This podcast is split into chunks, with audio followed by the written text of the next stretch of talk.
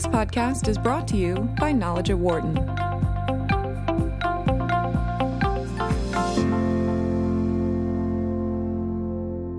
Early on Saturday morning, the United States Senate passed its version of the GOP tax plan by a 51 49 vote, with Bob Corker of Tennessee as the only Republican no vote.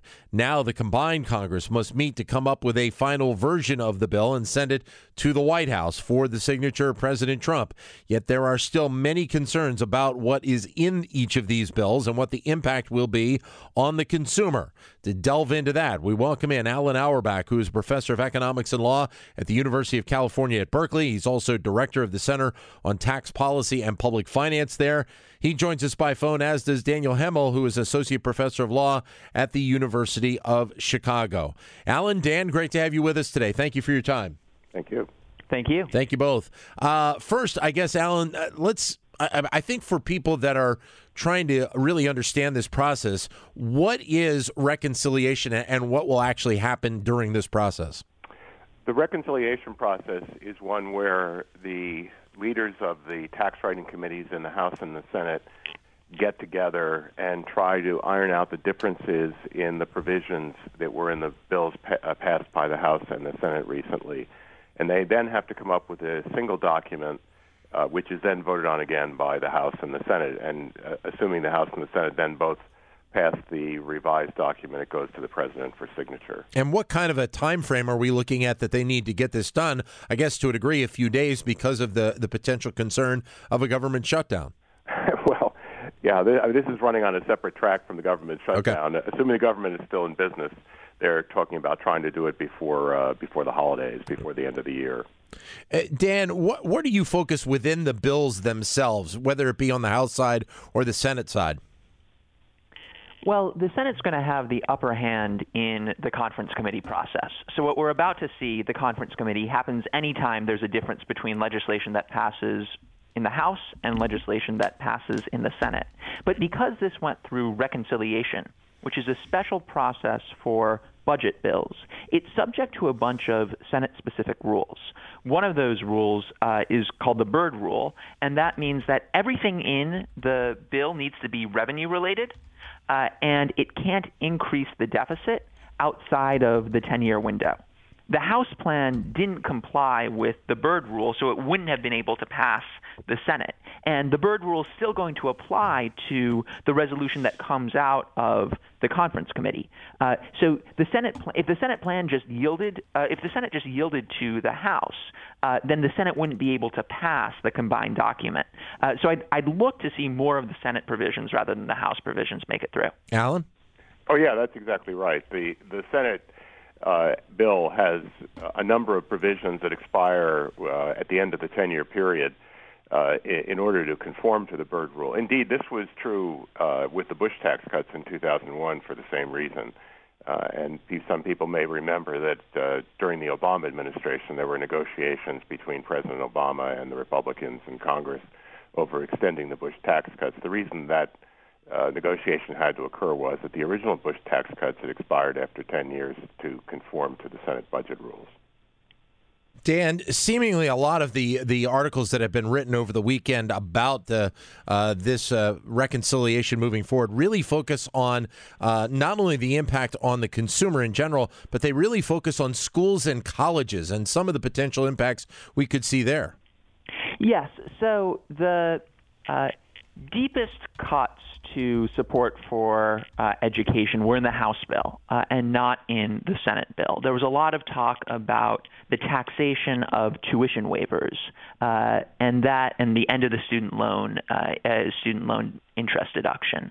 Um, that's in the House bill, and because I think that the final version is going to look a lot like the Senate bill, mm-hmm. I, I, don't think that's going to make it through. There's also been a lot of blowback uh, politically on those particular provisions, and it's not even clear that uh, what uh, that the outcome was what the drafters intended. But there are still reasons why this is going to matter for education.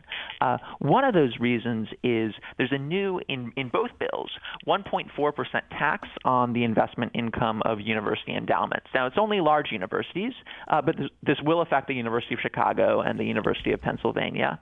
Um, second, uh, while the bill retains the charitable contribution deduction, uh, a very small portion of the population will be itemizing their deductions under either the House bill or the Senate bill. So right now, about a third of the population has a tax incentive to give to charity, that's going to uh, drop to the single digit numbers. And private universities are charities, so they care about the fate of the charitable contribution deduction. Finally, the repeal of the estate tax under the House plan uh, and the cuts to the estate tax between now and the end of 2025 under the Senate plan mean that there will be fewer people who are leaving their estates to universities uh, and to other schools because now they have the option of leaving them to uh, their children estate tax free. Alan, what are you focused on within, within these two potential plans? Well, I think there are uh, many other uh, sectors of the economy that are going to be uh, impacted. Uh, a lot of uh, attention was also paid to the real estate industry, uh, in, term, in, in particular owner-occupied housing. first of all, because of the decline in itemization, because some of the benefits associated with housing come from taking tax deductions, and if people are taking a standard deduction, they're not getting any additional deduction for their property taxes or interest uh, deductions uh, uh, as they would be now. Uh, in addition, there's going to be a cap on the property tax deduction in both uh, Senate and House bills of $10,000, which, depending on the size of the house and the level of taxes uh, in the state where you reside, may represent a, a big cut in the taxes that you can deduct. That's over and above the uh, elimination of the deduction of uh, state and local income taxes that both bills have, which is uh, going to be felt very much in uh, states with higher uh, income taxes. And a couple of those potentially being states like New York, New Jersey, here in our region that are, that have already talked about a great deal in the last several weeks about the potential of this of this happening. Alan, that's right. There were in in the House of Representatives there were some members uh, from California, New, York, and New Jersey, who, uh, who Republican members who voted against the bill uh, because of that. Uh, they didn't have an impact uh, on the final outcome, and the Senate, because people represent states rather than uh, localities, and because there aren't Republican senators from those uh, high tax states like New York, New Jersey, California, there were uh, no losses of Republican votes in the Senate because of that. Daniel, I, one of the other things which obviously a lot of people have talked about is, is the potential repeal of the individual mandate on the ACA and, and the impact that'll potentially have. Numbers have been thrown out there. 10 to 13 million uh, extra people will not have health insurance uh, in in the next several years uh, where that is concerned. Uh, how important a piece to this is, is that for you? It's a hugely important piece. So not only are we seeing a tax overhaul, but we're seeing an overhaul of our healthcare system. Uh, and I think it's quite likely that the individual mandate repeal will make it into the final version. It's not in the House version, it is in the Senate version. The reason why it was added to the Senate version is that repealing the individual mandate actually saves money. Uh, this is it saves money for the federal government. This is surprising because uh, we used to have a penalty that people would pay to the federal government, and now do now we don't. Mm-hmm. How does that lead to the federal government having more money rather than less money? And the answer is uh, because premiums are going to go up, people are going to drop health insurance, and the federal government subsidizes a lot of health insurance. So if it doesn't have to subsidize health insurance for the people who have dropped out anymore, uh, then um, then it's spending less. Those cost savings are then used to offset the long-term impact of the huge corporate tax cut in the bill. Uh, so basically, we are taking away health insurance for 10 to 13 million people and using the savings from that in order to give a 15% tax cut to corporations. Do you think that the uh, the start date on the corporate tax, uh, uh, the tax rate cut for corporations, uh, will follow the Senate uh, version and, and, delay it to 2019? Um, I think that will ultimately come down to uh, whether the conference can keep the bill below the $1.5 trillion threshold for the next 10 years.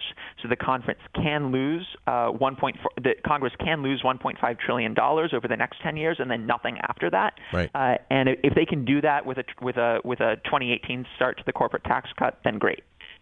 We're talking with Daniel Hemel of the University of Chicago, Alan Auerbach of the University of California at Berkeley.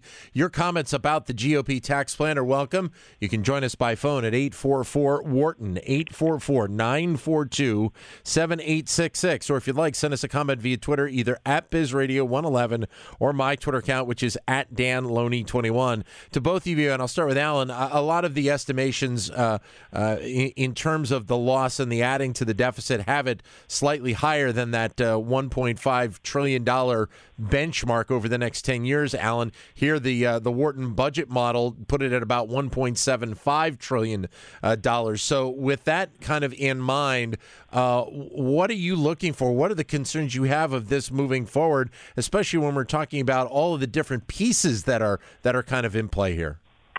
Well, they, they, there's been a lot uh, of discussion about what the deficit effects would be.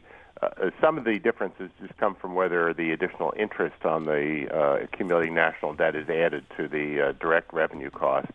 Uh, another difference has to do with whether uh, dynamic feedback effects, so-called dynamic scoring, is is uh, incorporated.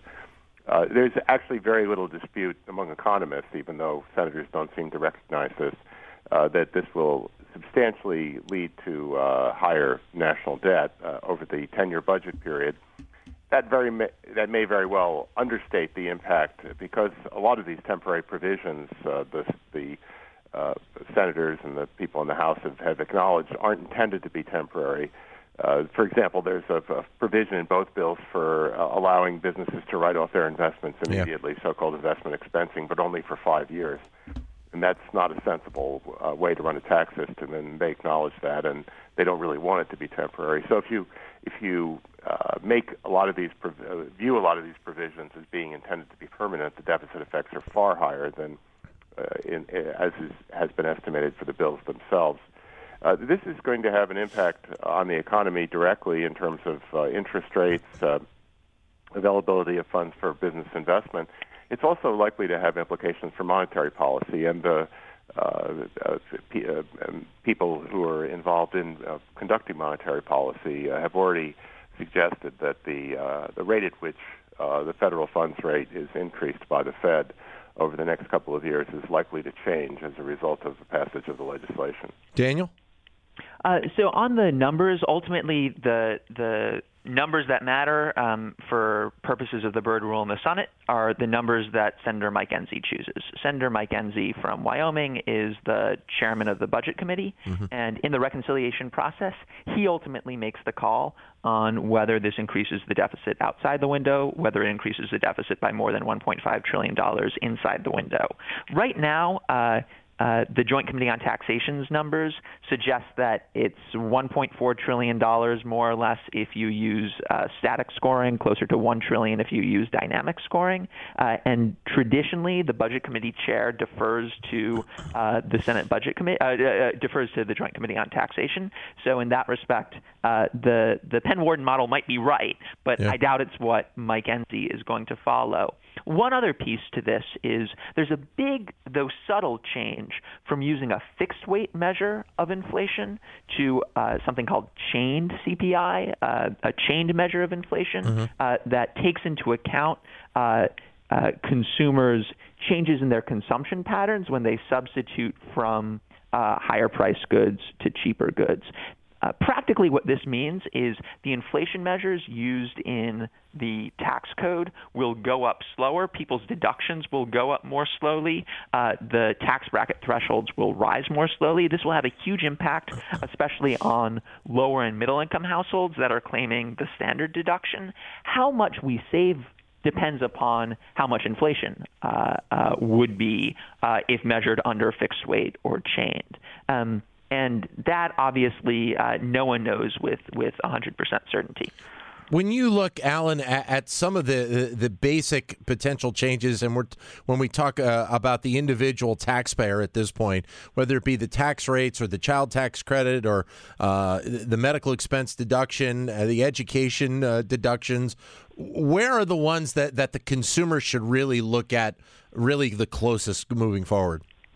Well, I think the biggest changes are, of course, it depends on where you are in the income distribution, but if, if you're currently a upper middle or upper middle income uh, taxpayer itemizing uh, your deductions, the uh, biggest change is going to be the elimination of the state and local ta- uh, income tax deduction and the capping of the property tax deduction. That for many households, that's going to be a big deal. Uh, cutting against that uh, for many people who live in high tax states is the elimination of the alternative minimum tax, yeah. which will help. Uh, there are also adjustments in the tax brackets that people face.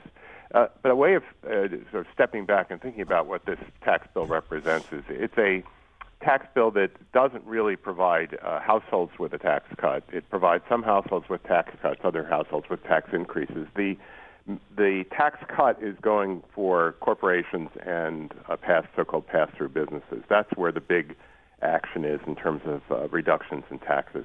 So it's really a deficit finance business tax cut with uh, tax cuts and tax increases uh, on the individual side. But seemingly, the the the, uh, the the language coming out of Washington and at least potentially the White House has been uh, how uh, you know millions of people are going to be saving lots of money because of this uh, of this potential tax plan. Yeah, I, I, think that's I think that goes in the category of alternative facts. Right, exactly. That's what I wanted to get get to. Daniel, your reaction.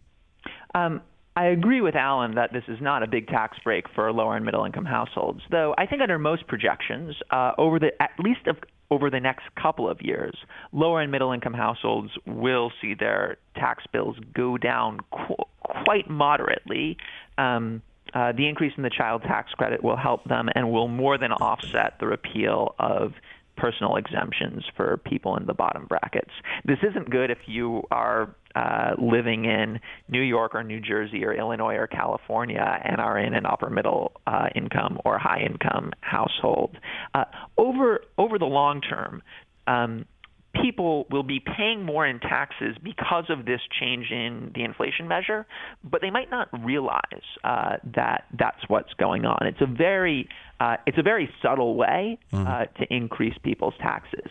So I think Alan is completely right. What we have here is a, a uh, in the long term an increase in the deficit used to uh, fund uh, corporate tax cuts with an increase on households in the long run. But that increase in, the, in households on the long run, uh, the Senate's really managed to cover its tracks. People aren't going to see in 2027 or 2028 uh, that their tax bills are higher because of the use of change rather than fixed rate CPI. You mentioned, Alan, the uh, the, the, mortgage interest deduction, which obviously for a lot of uh, of homeowners can play a, an integral role. Uh, go back to that for a second, if you wouldn't sure. mind, and just break down how this is going to impact a lot of new new home purchases. Well, there, there's two issues. One is the cap on the deductible interest. Uh, there's a provision in the House bill that lowers the ceiling on deductible interest payments to $500,000 uh, borrowing. Uh, it's currently a million, and the Senate bill keeps it there. Uh, if if the Senate bill is the one that prevails in reconciliation, then there'll be no direct change in the mortgage interest deduction.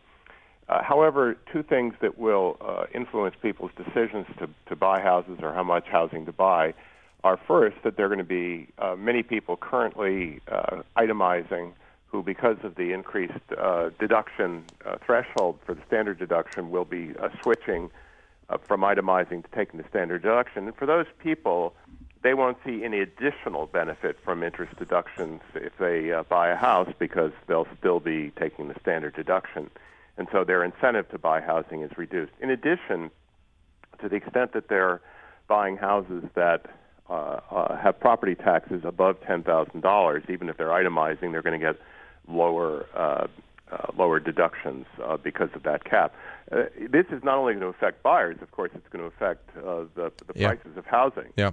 And uh, to the extent that uh, the uh, decl- de- decline in incentives to purchase housing uh, feed through to prices, some of the effect won't be felt by uh, potential buyers, but by current homeowners. Daniel, I'll let you play off of that as well. Just the the impact that we're going to see on the real estate industry uh, because of this. So the National Association of Realtors and the National Association of Home Builders have both come out against this. Uh, I initially thought when that happened that was uh, death for the bill. Uh, I thought that the real estate lobby would be powerful enough to stop this from happening. Uh, I turned out to be wrong on that. I would say, from a practical perspective, uh, if you are a homeowner with uh, a low six figure salary uh, and the ability to pay down your mortgage faster, uh, this is probably a good time to do that. Um, it will depend upon basically uh, what your charitable contributions are. But it, it might be the case, uh, and I think it will be the case for lots of people, that by paying down uh, their mortgage faster, they can uh, more quickly get to the point where they are claiming the new $24,000 standard deduction for uh, for married couples. 844 Wharton is the number to give us a call. 844 942 7866. Or if you'd like, send us a comment via Twitter, either at BizRadio111 or my Twitter account, which is at DanLoney21. Daniel, one of the other interesting things that, uh, and it's not a surprise, I think, to a lot of people listening to us, was all the wheeling and dealing going on uh, late last week to be able to try and kind of get this Senate version to uh, to the finish line. Uh, Jeff Flake, uh, Lisa Murkowski, a, a lot of senators were really trying to do some deals to be able to get some things on the side to be able to give their stamp and get this uh, get this approved. Yeah, though they didn't ultimately extract all that much. Um, uh, some senators, Steve Daines and uh, Ron Johnson uh, in particular, were able to get uh, an increase in the deduction for pass through businesses. Um, that was, I think, one of the biggest uh, changes to the bill at the very end. Uh, but there were other senators who didn't get what they wanted. Um, Senator Marco Rubio and Mike Lee insisted upon an increase to the child tax credit uh, uh larger than what was in the Senate bill. Those two votes could have blocked the Senate bill from uh, from passing. So I was I was surprised by uh, the number of Republicans who had a lot of power over the bill who ended up deciding not to use that power and to let Mitch McConnell get a significant legislative achievement. Did, did it surprise you that, that Bob Corker was the only uh, Republican to say no? Um, Bob Corker has spoken uh, about his concerns about the deficit for some time. Um, right. So uh, I think if you are a serious deficit hawk, or even if you're not a deficit hawk, but have some concern about imposing a huge liability on future generations, uh, you would be quite reluctant to vote for this bill. So I was surprised less by the fact that Bob Corker voted against it, and more by the fact that so many people who had been claiming to be deficit hawks up until now uh, turned out to be deficit doves. Alan, any surprise on the voting for you? Well, I, I agree. I, I think the uh, the concern about the deficit uh, is, uh, ha- I mean, that's been a big issue for Republicans over the years, and uh, they had indicated that they wanted to uh, take account of dynamic scoring, dynamic feedback effects. Uh, last week, the Joint Committee on Taxation staff provided uh, such dynamic scoring and showed that there was still very large deficit effects. Uh, so the fact that the Senate essentially ignored that uh, analysis indicates that the concerns about the deficit were really concerns about deficits produced by Democrats, not concern about deficits overall. We talked recently, Alan, about uh, about the issues surrounding tuition waivers, especially with with grad students. Uh, what are we looking there potentially uh, moving forward with with these bills? Well, I agree with uh, uh, that. In the reconciliation process, uh, the Senate has the upper edge, and that provision is not in the Senate bill. This is an example of one of those provisions where the revenue effects aren't that big, and right. you look at it and you say, why is that in there? And you have to uh, uh, think that there is at least some animus uh, aimed at university campuses. And uh, I, my, you know, my sense is that they're going to decide it's not worth uh, uh, that kind of. Uh, uh, anger, angering of a constituency for, for really very little revenue, and I think that provision will probably go away. So then, probably just as similar, the uh, the, the, concerns that surrounded a lot of, of teachers across America about losing the ability to deduct for supplies that they use that they use in their schools every day, which the school may not provide. Yeah, I mean, you know, you can you can cut. You, there are a lot of these provisions where you say, here's a tax benefit that people are getting because they're they have income, they're not paying tax on it, or they're getting to deduct one purchase, other people aren't getting to deduct other purchases, and. and uh, you know, in one sense, it may it, it's reasonable to say we shouldn't get, be getting all these deductions. These are tax loopholes. But to single out specific ones like this, which are not the, the where the where the big revenue is, uh, and to leave a lot of the other big uh, uh, tax loopholes in place, suggests there's something more than simply trying to reform the tax system involved. I, I, if you would like to, to take this uh, question, I, w- I would love to get your response to it, both of you. Daniel, I'll start with you. If you could put your th- that crystal ball in front of you, and you could uh, you could affect this these bills uh, one way or another in a couple of ways, what would you look at specifically? Uh, if I is this is this a prediction or do I actually get to change you something would, about the bill? It, it would be in your control.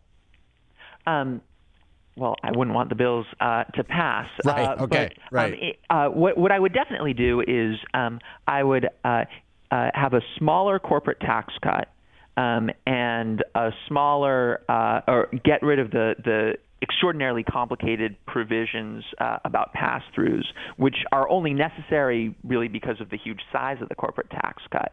And if the Republicans are still committed to uh, busting the deficit, I'd at least use those savings uh, to deliver relief to lower and middle-income families with a larger child tax credit.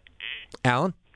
I, I, honestly, I think the differences between the Senate and the House bills uh, are quite minor relative to the differences between those bills and what a good tax uh, reform might have looked like.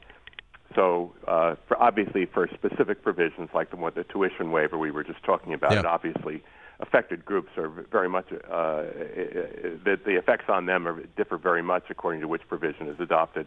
But I think in the big picture, these bills share uh, their their important characteristics in common.